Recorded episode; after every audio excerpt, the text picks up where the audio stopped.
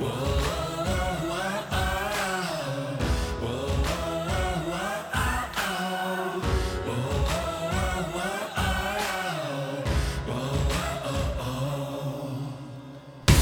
listening to the Revenge of the Birds podcast, part of the SB Nation Podcast Network. Hosted by Blake Murphy 7 and Johnny Touchdown. All about your Arizona Cardinals. Well, and welcome in. This is the Revenge of the Birds podcast, your complete card coverage. And we're coming on with a quick, uh, short emergency podcast. You've got Cardinals left tackle DJ Humphries, Mike Garafolo at NFL Network had it first, then re signed by the team to a three year deal.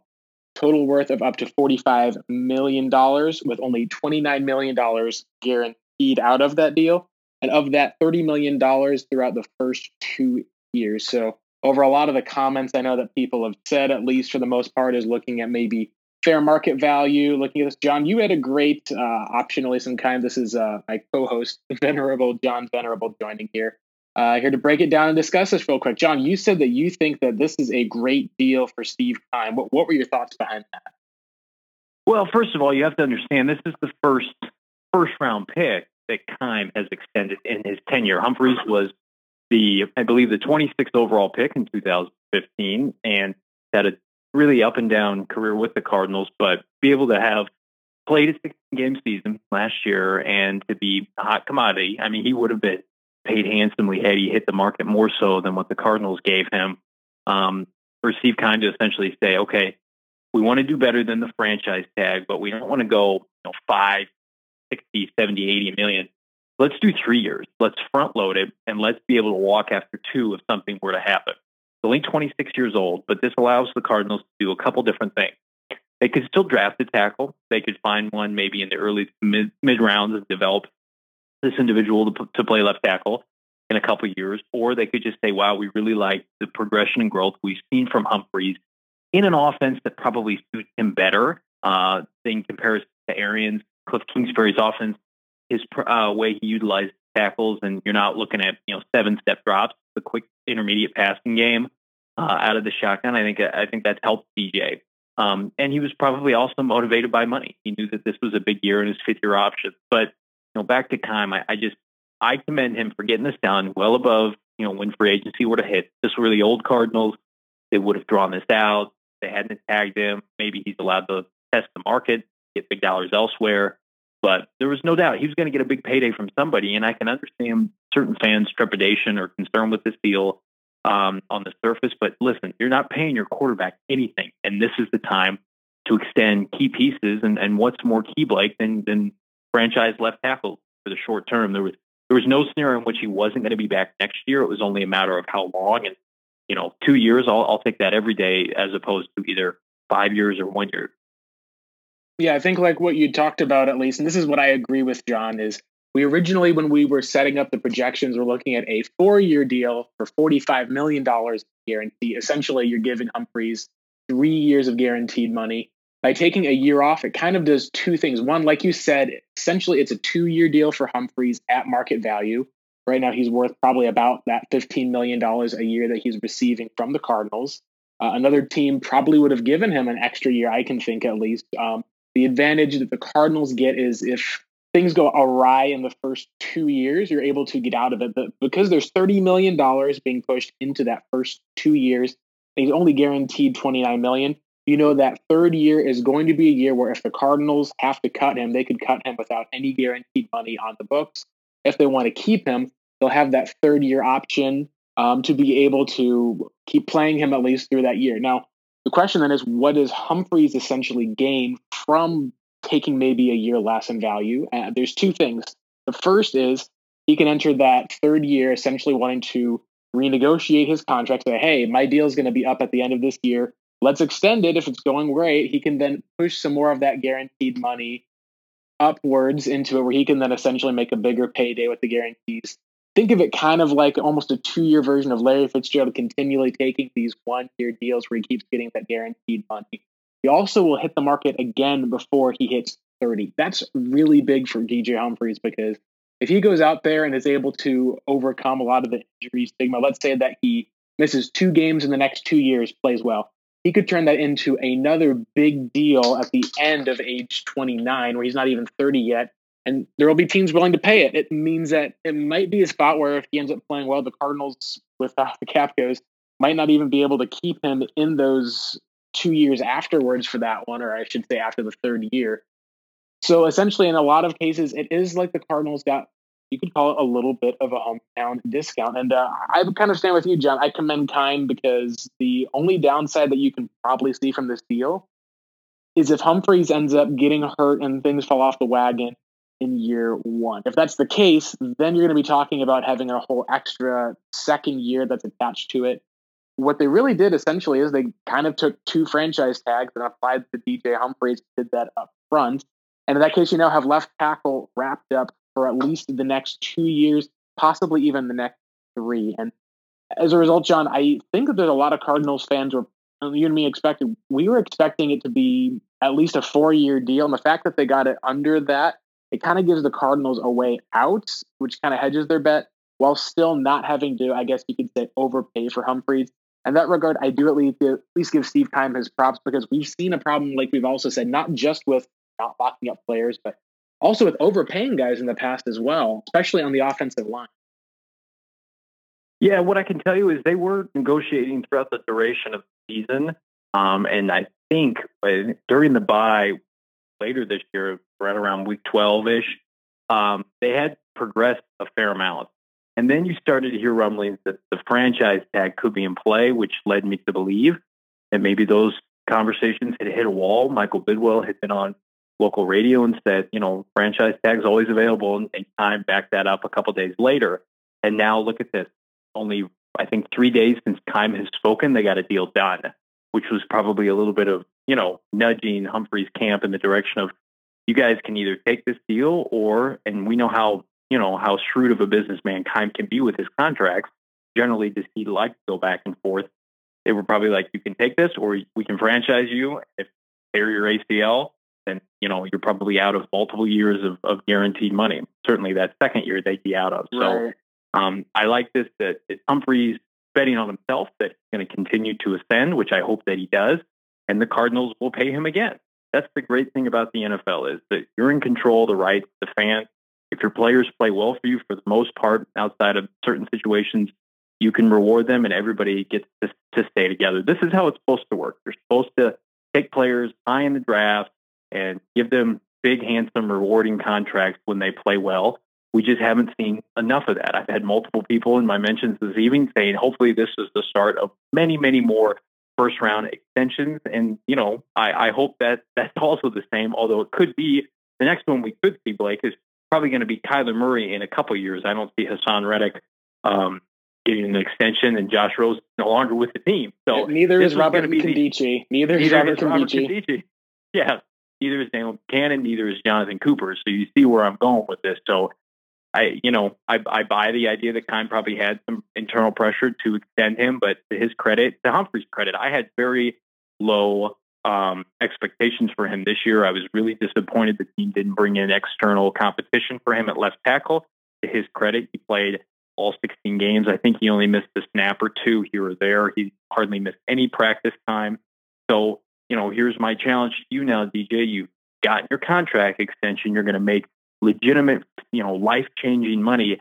Keep it going now because the team, your franchise quarterback, is counting on you, as is the Bird Gang, Cardinal Nation. So you know, he's been rewarded now that play needs to continue. But in the short term, the Cardinals are set at left tackle. Right. Uh, in the short term, it does at least kind of clear up a little bit of what we're looking at because if DJ Humphries had entered on the franchise tag, you had a, a great point about how if Humphries gets hurt on the franchise tag, then you can kind of say goodbye to that second year guaranteed money um, which is why I think the Cardinals, maybe not as a threat, but we're looking at leveraging to try to find the right deal. It is something that a lot of franchises can use at least keep players around.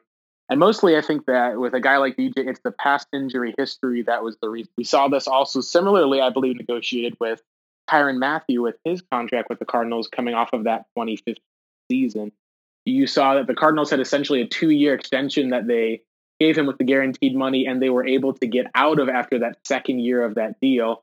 Um, try to restructure Mathieu. They ended up being able to cut him. Took a little bit of a hit on the books, but not too bad. This is uh, essentially, like you said, John, the Cardinals took Humphries in and said, "Hey, instead of getting a one-year deal at market value of 16 million, here's a two-year essential deal for about 30 million dollars." And the plus side of being he's going to be only 29, like we said, when it hits again. So uh, let's talk a bit about the pros and cons. We wrap up this with DJ. Uh, biggest thing I think overall with Humphries, at least as far as the con is, a lot of fans I think have never really gotten over the knee deep has been part of it. It's something that has dogged and followed him around for a number of years. The injuries have been another concern, I think, to a lot of fans. And then overall, his play, the Pro Football Focus, I believe, had him somewhere hovering around the 26th ranked tackle week in and week out. Um, when you're talking about it, it's not like it's top level, uh, blue chip or elite level left tackle play, but you're also not essentially paying him like he's a blue chip or one of those elite left tackles. Um, John, what are some of your thoughts, at least, about the concerns that some fans may have with Humphries? And is this also something that you think would take Arizona out of potentially looking at other O line help? Yeah, I think the only downside is we mentioned that he gets hurt this year and he's rehabbing, comes in the next year and just collects a paycheck. Um, but I mean, for, for, for most instances, that's the, that's the scenario for any player that has multiple years left on his deal. That's the only downside I see. I mean, he could certainly regress this year. I don't see that happening. Um, I, I just think Kingsbury is a better fit for him and what he needs as a player's coach. And I think this offense is a better fit for him. So as long as he keeps his um, stamina, his, it, as long as he's in quality shape like he was this year, and he got better as the season went on, I thought, especially late in the, if you put that San Francisco 49er game on late in San Francisco, I thought he had a really nice game. Um, they'll be fine. And they don't need him to be the best tackle in the NFL. They need him, and I use this comparison throughout the duration of the postseason. Can he turn into Eric Fisher? Eric Fisher was the first overall pick to Kansas City. He was thought of a little bit as a disappointment, rallied, got his career turnaround, got a nice contract, is having a resurgence. With Mahomes, can DJ Humphries do that? I, I think he can. Uh, certainly, if the Cardinals just get what they got this year and that stability, they'll be fine. Kyler Murray is too accurate, too mobile for you know DJ Humphries alone to to you know torpedo this offense. Um, as far as looking ahead to the NFL draft and whether or not I think this could prohibit them from taking one eighth overall, I, I listen. I, I, put this on my Twitter about four or five days ago. They have some interest in Jack Conklin, the right tackle, soon to be free agent of the Tennessee Titans, who was a first first round pick like Humphries. Like Humphries, back and forth, a little bit of a disappointment. Didn't have his fifth year option picked up, but going to be commanding a high price tag in free agency. Had a fantastic postseason run at right tackle for the Titans. Keim's interested. To, to what degree, I don't know, but they've done their due diligence. And this contract, the Humphries extension, does not prohibit them from from going after him. Had they signed him, Blake, like you mentioned it, four years, sixty million, I would say you know, that ship has sailed. I, I would still think that's very much on the table. They're going to have those discussions internally. Mm-hmm. In the first round, I don't know what what tackle you think could come in and play right away at right tackle. Who's best suited for that? I would think if you believe Tristan Wirfs can be a franchise caliber right tackle, one of the best in his position, which I do think, um, and you feel comfortable taking him, then take him at eight. And now you have your you have your set of tackles that are both one of them's in the prime of his career, the other one's going to be in the prime of his career and a, and a high level player. I think Wirfs is a, a better prospect than Humphrey Humphries was. You're set, but you know you could always take a tackle in round two. Round three is a developmental player behind Justin Murray.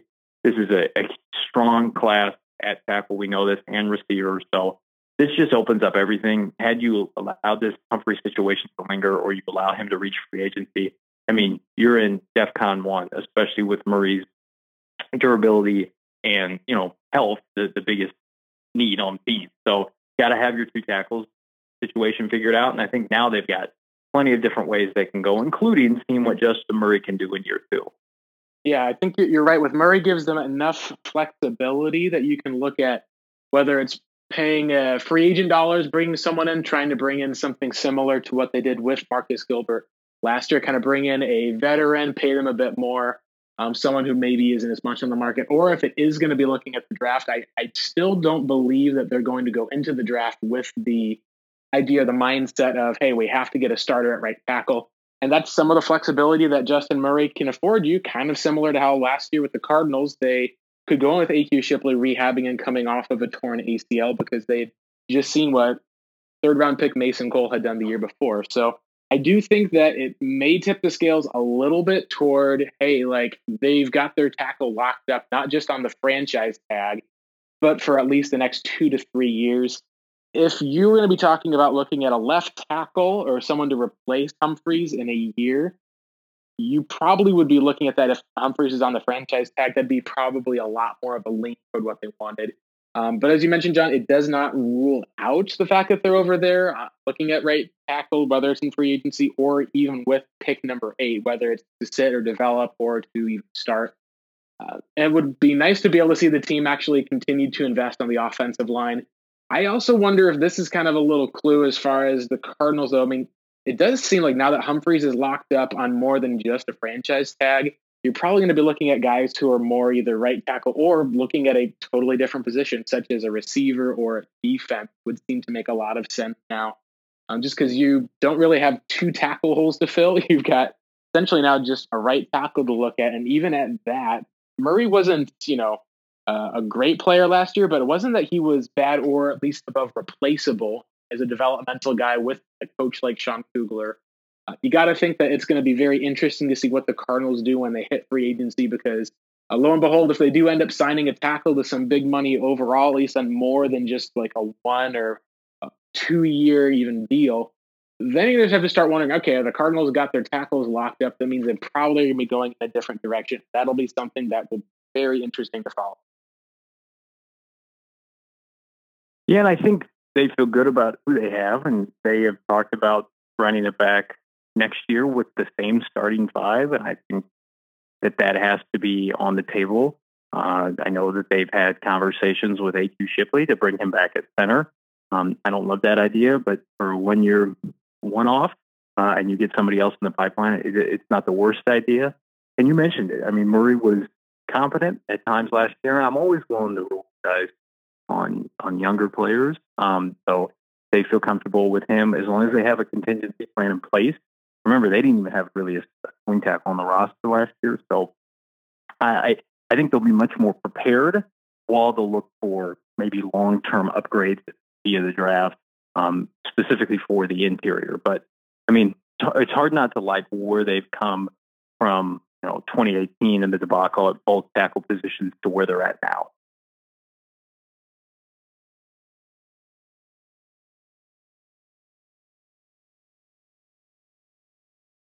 Yep, absolutely, hey, Blake, John. Yeah, yeah, absolutely. I just noticed I was muted. I was looking up kind of a little of statsy. Cardinals, at least for the most part, as far as their cap space is concerned. Um, just kind of to wrap up before we uh, head out for today. Cardinals entered at least the offseason having some of the highest amount of cash. They'll be back behind a few other teams, it looks like, at least for this year, uh, at least until the Dallas Cowboys figure out what they're going to do with their quarterback and wide receiver position. Uh, right now, the Cardinals at least are looking at about probably somewhere around at least about at least as far as total cap space is concerned. Uh, we're about 54 million now. It's probably about 52 million is what it had said. That was ultimately before Humphries was updated with his new contract because he, you know, had not been under contract at all. So now you're talking about the team looking at some 30. I want to say at least for that one, let's see, it's about 15 million dollars here. So you're talking about not only having to figure out a Budda Baker extension potentially, but you're about $37 million that's left. Probably going to be big enough, John, it looks like for the Cardinals now that Humphries has been brought back. They're probably going to have enough room for about one or two big name free agents. And then outside of having to do a Chandler Jones extension, it's really going to come down to how much can the Cardinals have to either pay Kenyon Drake or restructure or with a guy like Chandler Jones, should they choose to do that. Um, if there's going to be any Patrick Peterson extension, or uh, kind of the last thing overall, if how much they're going to end up getting Kenyon Drake. There's a lot still to be figured out, but as we've said, uh, when you're entering into an off season like this with cap space and your goal is to keep a lot of the players that are here, it's going to go fast. And as we've seen, John, a lot of the Cardinals' moves already been bringing back guys that were there last year, such as Larry Fitzgerald and DJ Humphrey. As we head out for today with our emergency pod, what are your thoughts on how you think the Cardinals should allocate some of the remaining cap?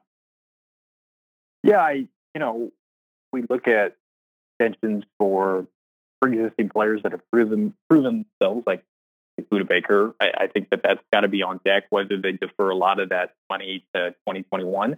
Um, and remember, they'll have guys coming off the book in, in two years. So it's not just this offseason, but they'll shed even more. You know, I'm looking at maybe if you part ways with Haason Reddick, you've got some dead money, I think, left over from Darius Philon and potentially still Josh Rosen. So even without stipulating future extensions from guys like under contract, you'll be able to to, to shed some dead weight. Um, but as far as free agency goes, you mentioned it. You've got one or two big name contracts that you can dish out, and that's the reason why I think people need to pump their anticipation for like a Robbie Anderson, somebody like that. They gave their big time range of money to, to, to Larry. That that's where it went to. Um, and so you need to now look at okay, do they think they can upgrade right tackle? That's fine. What about defensive line? Maybe they feel like there's an, an elite in, inside linebacker they can address. But I would almost rather than just get one premier free agent and then allocate the rest to mid-level starters with a chance to pop. So I don't think they're going to go necessarily big game hunting, but I wouldn't be surprised that first day of free agency if we see one premier player, you know, have it be linked to, to Arizona as an extension. But um, again, money's going to free up not only this offseason, but the next two off seasons. So this is just the start of it. They need to parlay this into another quality draft. So, I mean, that's where you find your long term building blocks. And free agency, you get maybe one or two impact players, and then the rest are just kind of band aids. So, who fits their culture? Who fits what they like to do? And then also, you know, how does it make sense cap wise for? But they're in a good spot. Just stay away from the dead money. They'll be in good shape. Yeah, I definitely agree. I believe DJ Humphries, Kent Somers tweeted out that he has made, I believe, in his career some $18 million thus far. It was about 8.9 million over four seasons, and then with the fifth year cap for this one.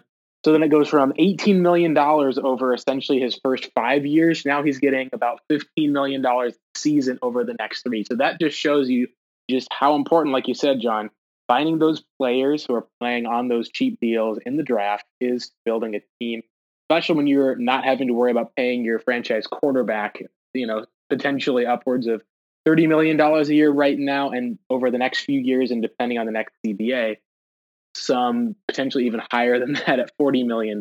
So uh, that'll about wrap it up for us. We'll have a lot more coming up for you later this week. Um, we'll be bringing on uh, Walter Mitchell, the longtime uh, Revenge of the Birds writer. He'll be on as we dive into free agency, looking at moves the Cardinals should take, they could make, and moves that they should stay away from as well. Uh, it should be up for you guys at least for the end of the week. So make sure you stay tuned for that. In the meantime, John, where can the listeners find you and your content and all of the DJ Humphries takes? Yeah, we're at revengeofthebirds.com. Here's the ROTB podcast and at Johnny Touchdown on Twitter. Blake, where can they find uh, your content? Uh, they can find it at Revenge of the Birds and also at Blake Murphy Seven on Twitter as well. Thanks again for tuning in, everyone, for this emergency pod. Uh, we're hopefully going to have this up at least the first that we can at first light, which will be before most of the other stations or other podcasts have had a chance to be able to go over it. Love to be able to bring that content to you guys. See you guys later this week, and take care and go Cardinals.